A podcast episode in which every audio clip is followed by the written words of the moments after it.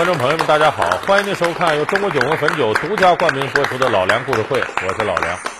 我们这个系列呢，是给大家说中国历史上几个非常有权势的女人。咱们说到了这个慈禧太后，慈禧太后呢，她占据清廷最高统治地位呢，长达五十年，直接培养了两个皇帝，就是一个是同治，一个是光绪。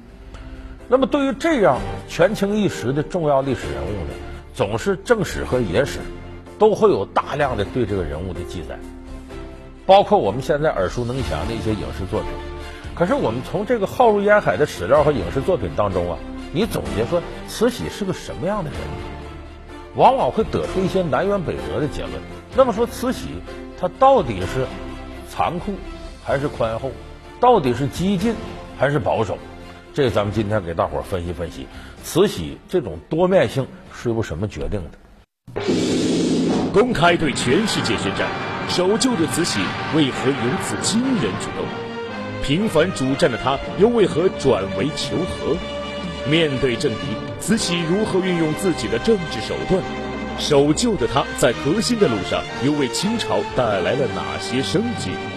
老梁故事会为您讲述双面慈禧的矛盾人生。有人说说，你看慈禧统治这个时期，中国净打败仗。慈禧一辈子呢，她经历过五次重大的战争，就是那个时代，中国对外国，也就说大清和国外开仗，慈禧经历了五次。一个是第一次鸦片战争，那时候慈禧小才五岁。第二次鸦片战争呢，慈禧已经是咸丰的这个贵妃了，所以她当时已经进宫了。等后边呢，中法战争、中日甲午战争，还有八国联军进北京剿义和团这个，这三次战争，慈禧已经是大清的最高统治者，垂帘听政，决策权在握。就是这些战争，我们最后总结起来呢，很多人拿慈禧太后的有些话说事儿。慈禧说过：“叫量中华之物力，解与国之欢心。”而且你再对照什么《北京条约》、什么《南京条约》，再往后什么《马关条约》、《辛丑条约》，哪个都是丧权辱国、割地赔款不平等条约。